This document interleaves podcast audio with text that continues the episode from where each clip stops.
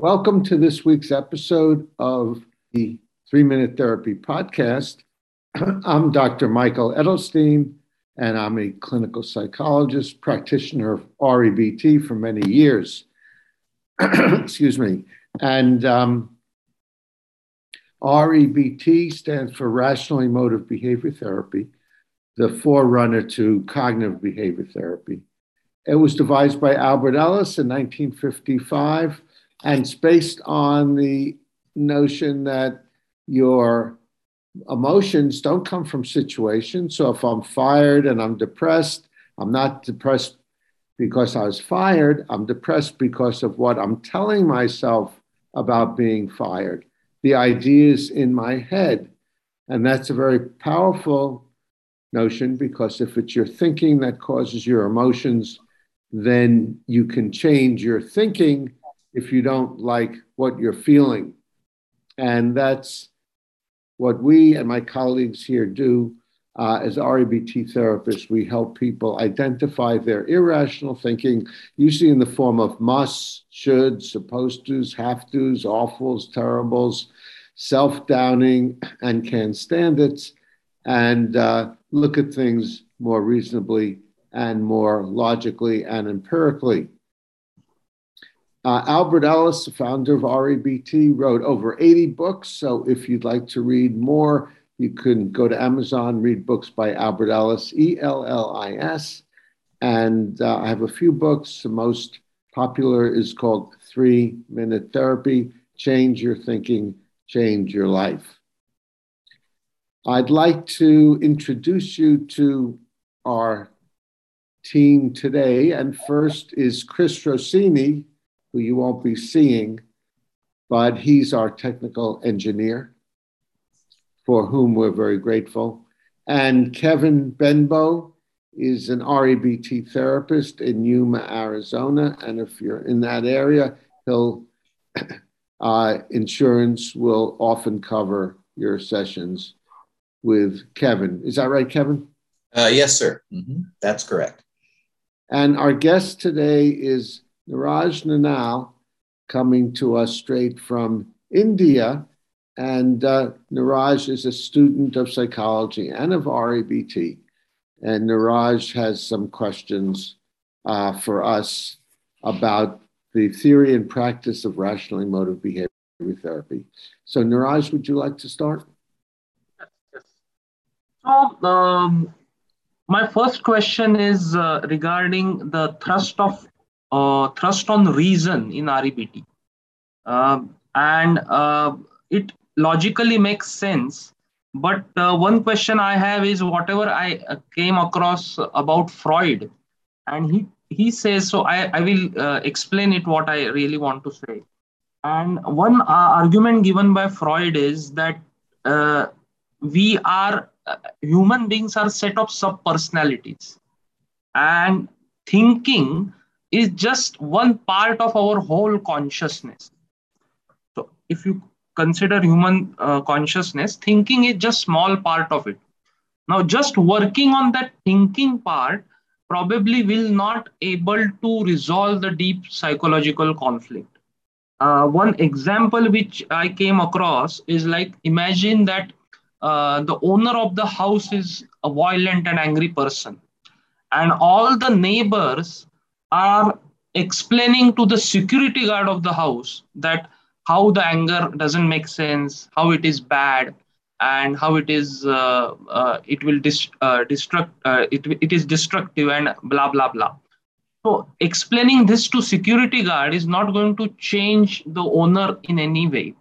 So here obviously the metaphor is used uh, thinking eh, for security guard is is the metaphor is used as a thinking or the rationality part of it.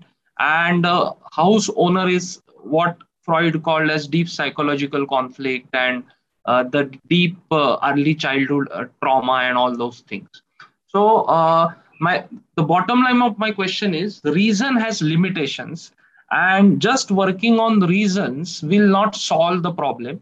That is my first uh, question. And second question is Jordan Peterson, who is is kind of a proponent of the Freudian thought um, uh, although he may not he does not agree with the whole uh, whole hypothesis and whole submission of Freud. But he says that the Freud was the first person who uh, understood that the unconscious, there are many things in our psyche which we don't uh, have awareness about. And we are set of sub personalities. Uh, which uh, may which we thinking may not have control over all these things so these are my uh, two questions i hope i have made myself clear Okay, well, let's take the first one first, which basically, if we were to uh, shrink it down into what saying without the metaphors and the obfuscation is uh. that thinking is too superficial and we have to get to the deep underlying conflicts. Uh, probably, this is what Freud said, probably Oedipal conflicts uh, things that occurred when you were three years old and you wanted to have sex with your mother and you were afraid your father was going to castrate you and those kinds of things. So it's necessary to get back to that. So that's a nice fantasy. And Freud was very popular in his day. He was a great uh, salesman and uh, he did a good job at making up these stories. He also made up stories about how he cured certain clients. One was nicknamed the Wolf Man and many years later, after Freud died, the Wolfman was interviewed and he said he was never helped by Freud. Freud invented this. so I wouldn't uh, take Freud's word very seriously. The way uh, our emotions work, it comes from our thinking, and yes, sometimes deep thinking, thinking that we've uh, been convincing ourselves for, for many, many years, in which we as humans have genetic predispositions to believe. So it takes a lot of work and practice to change that. But also, uh, in terms of the security guard and the owner, it takes uh, motivation and interest to change it. And uh, I don't know that the that the uh, security that the owner had much interest in in changing his ideas. So so the security guards uh, thinking or other ideas is not going to have much of an impact. So, one thing we emphasize in REBT is practice, practice, practice, identifying your irrational ideas, usually in the form of demands, musts, and shoulds, and uh, that we escalate from our strong preferences, and uh, ta- and then practicing questioning, challenging, and contradicting them again and again and again in our head and in writing and in other ways, imagery, behaviorally. So it's not uh, a one shot magical pill, it's a discipline. And like any other discipline, it takes practice. Uh, so, and I recommend to my clients that they uh, practice. One way is to use what I call a three minute exercise, ABCDEF, which Kevin and I has, have explained in uh, previous uh, podcasts. Mm-hmm. And uh, you can uh, find in my book, Three Minute Therapy. So that's pretty much um, my response. Uh, Kevin, did you want to add or? Yeah, just sure. Just one small uh, contribution here. Uh, when we're talking about thinking, it's important to know that uh, our thoughts, whether we're calling them irrational beliefs or they're more the uh, the inferences, the automatic thoughts, they can happen so quickly that it seems like there's no thinking going on. Uh, for example, I'm standing, I'm walking across the street, and I see a bus bearing down on me. I'm going to, it seems like all I'm feeling is the emotion that the bus is bearing down on me. Really there's a it's my appraisal of the situation. It's happening very quickly and this is what the human mind is very good at. We grab a situation and we take these short these mental shortcuts and we appraise a situation in this case there's a bus bearing down on me and i it's better for me to get my ass across the street so i don't get flattened. It's a completely different thing if I happen to be, uh, if I happen to uh, look over at my wife and I see that she's uh, texting somebody on her phone or she's having a conversation with somebody on her phone, and I immediately appraise that, that uh, she's cheating on me, she's talking to somebody. Of course, that's the activating event. And then my belief must be she shouldn't, it could be something like she shouldn't do that. So it's important to know that these uh, beliefs, we're not talking about someone's just taking the time to think. These things happen automatically and they are non conscious processes. And our task as therapists is to help our clients pull these apart so they can see them in action and then change them. So I felt that's an important clarification to make. I think it is. I think it is. Uh, thanks for that, Kevin. Uh, I would use the term habitually rather than automatically, but I think automatically is good too. So you habitually have certain thoughts. Now, what uh, Kevin and I do as REBT therapists is we help you uh, tune into and identify these automatic or habitual thoughts. And then once you do that, once you are aware uh, through uh, therapy, usually, uh, of what your musts and shoulds are, then uh, it's easier to identify them and sometimes even be more aware of what you're thinking at the time. And it doesn't seem as automatic. In order to identify your demands, uh, it's useful to think of the three main demands uh, people have. One is a demand on oneself. I must do well and get approval, or else I'm no good. And that leads to anxiety, depression, and guilt. The second demand is a demand on others. You must treat me well, fairly, and kindly. And if you don't, you're no good. And the third is a demand on the conditions of one's life, not on the on uh, impersonal conditions, not on oneself or others. And that takes the form of life must be fair, easy, and hassle free. And if it's not, I'll be miserable forever, so I better escape in addictions or procrastination. Uh, so that's uh, a basic outline of this approach and uh, some of the main underlying ideas here. Uh, Niraj, did you have uh, another question or further questions about what Kevin and I said?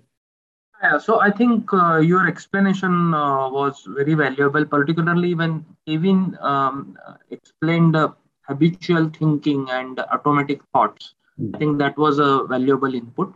Now, uh, I want to move further. Yeah, go ahead. Hello. Yeah, yeah. And uh, that uh, you talked about um, Freud having a lot of fantasies. And uh, uh, in that regard, uh, I have a question. Uh, uh, what Jordan uh, Peterson is is is making an argument against pro- probably against the cognitive psychology, and his argument is in one of the talks he said that now the cognitive psychologists focus on hypothesis generation okay then the second part is testing. And then the third part is generalizing it to uh, the outside world or generalizing it uh, to the uh, to the masses. And here he's, he made an argument that uh, they focus on the second and third step, that is uh, the testing and uh, generalizing it to the overall individual, overall masses. But his argument is they do not focus on hypothesis generation where those where does this hypothesis came from they don't talk about that they, who's they, they, who's they, Niraj, who's they say they don't do this, they don't do that. I think he's he's he's uh, uh, probably uh, referring to cognitive psychologists. Oh, okay, yeah, yeah. So his argument is hypothesis generation. It is assumed that it comes from the deduction and induction of logical thinking, but it may not be so. So hypothesis generation, when somebody argues that Freud has had fantasies, but when the cognitive psychologists talked about hypothesis generation, are they not fantasies or where do they come from? That is never questioned. Yeah, so uh, that's a reasonable question. And hypothesis uh, generation comes from a few things. And hmm. one is knowing about human nature and how human nature think. Uh, so that's more empirical. You learn about human nature through study. And, uh, and then the other one, uh, hypothesis generation, comes from knowing about specific clients and what they deal with.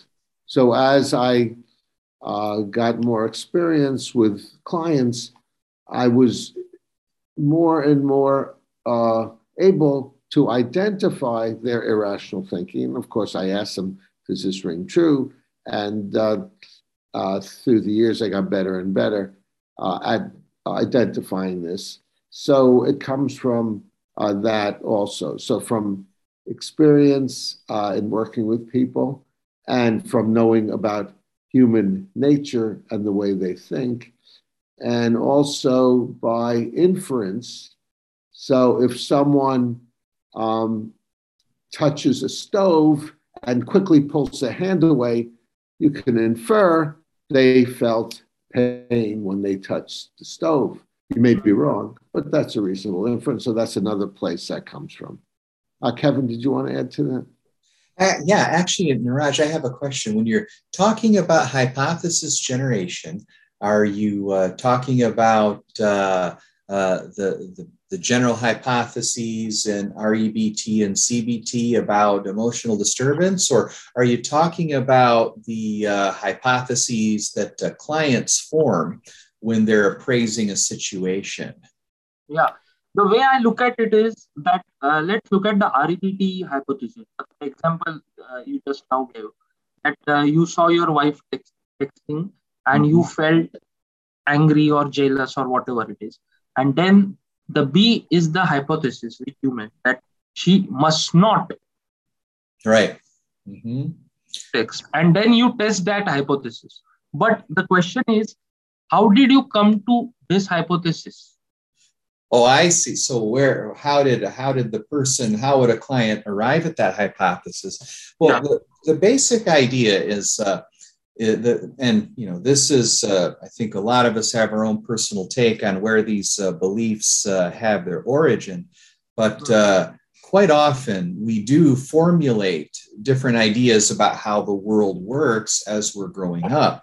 Uh, we get certain ideas are reinforced and then we continue to reinforce them and so uh, that's that forms the basis and these uh, these usually manifest in this three broad families of beliefs that we call we affectionately refer to them as the three major musts these are we usually have all of us have beliefs about ourselves uh, functional and dysfunctional. We have beliefs about others, functional and dysfunctional, and we have beliefs about our beliefs about our lives, both functional and dysfunctional. And so what happens is when I see something, going back to my example, or could be anybody, they see their spouse texting somebody, that's the activating event. And immediately, and mood, there is some kind, there is a sort of feedback loop here that takes place. Uh, we know, for example, empirically, that when people are experiencing depressed mood, that tends to influence their cognitions and vice versa.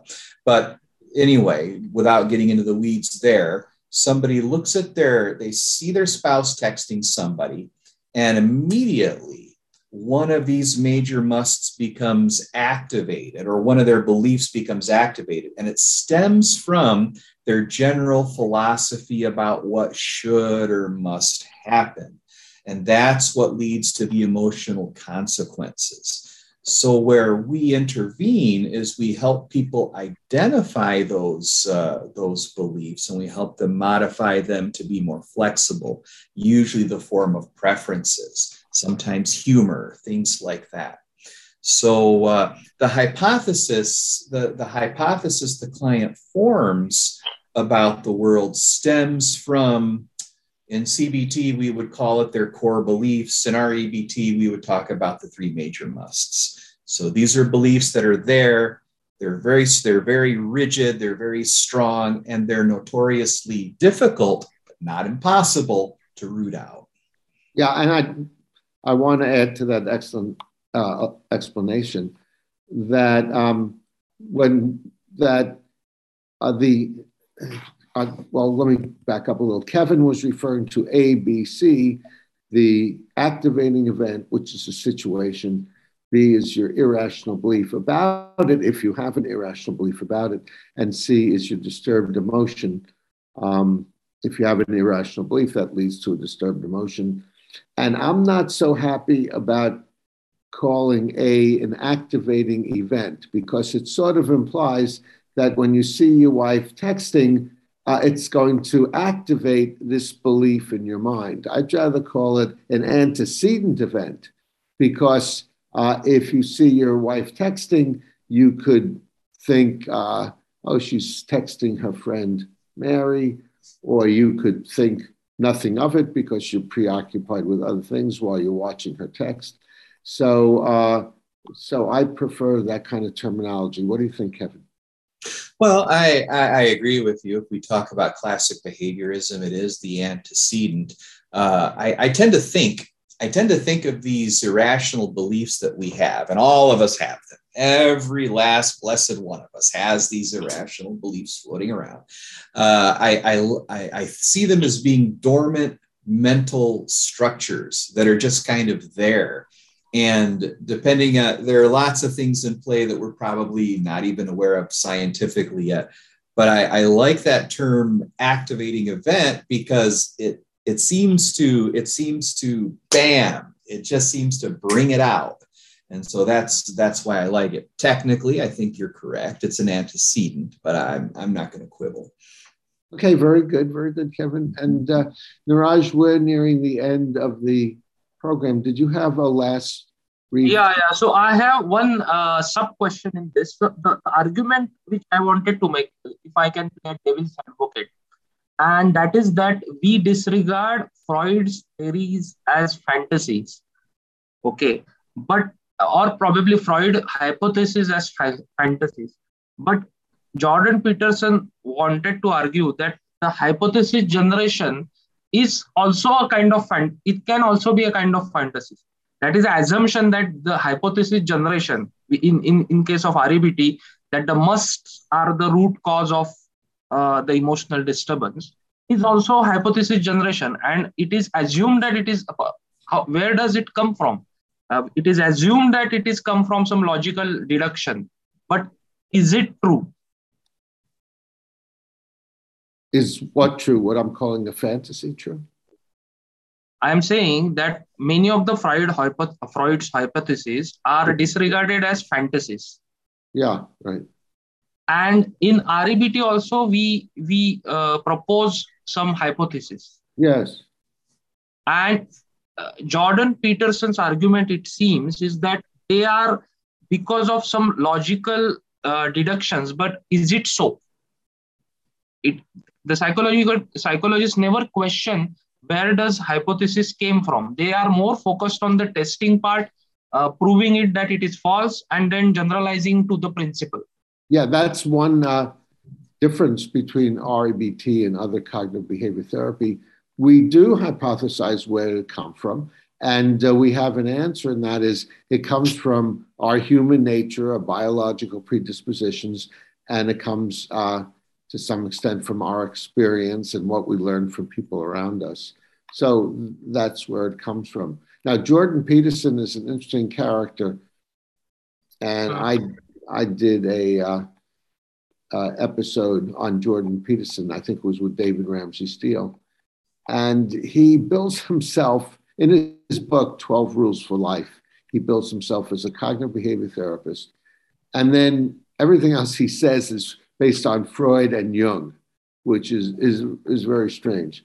But um, uh, so I agree that uh, we generate hypotheses, which you could call fantasies. I think the difference between a fantasy and, and a hypothesis is a fantasy is a hypothesis that has no evidence to support it. And uh, so maybe it's demeaningly called a fantasy, whereas we call our hypotheses uh, just hypotheses that could be looked at empirically. Well, we don't have uh, more time right now, so I just wanted to conclude by thanking you, Niraj, for coming on and making this a particularly interesting, thought provoking program. I really appreciate that. Great, great questions. And uh, thanks, Kevin Benbow, REBT therapist in Yuma, Arizona. And um, Chris Rossini, our tech engineer, without whose help this probably wouldn't be happening. And I'd like you to comment below if you have any questions or thoughts about what we discussed. Uh, put in questions if you have questions. Volunteer to be on the program like Niraj did. Looks like he survived. And so uh, please join us on a program.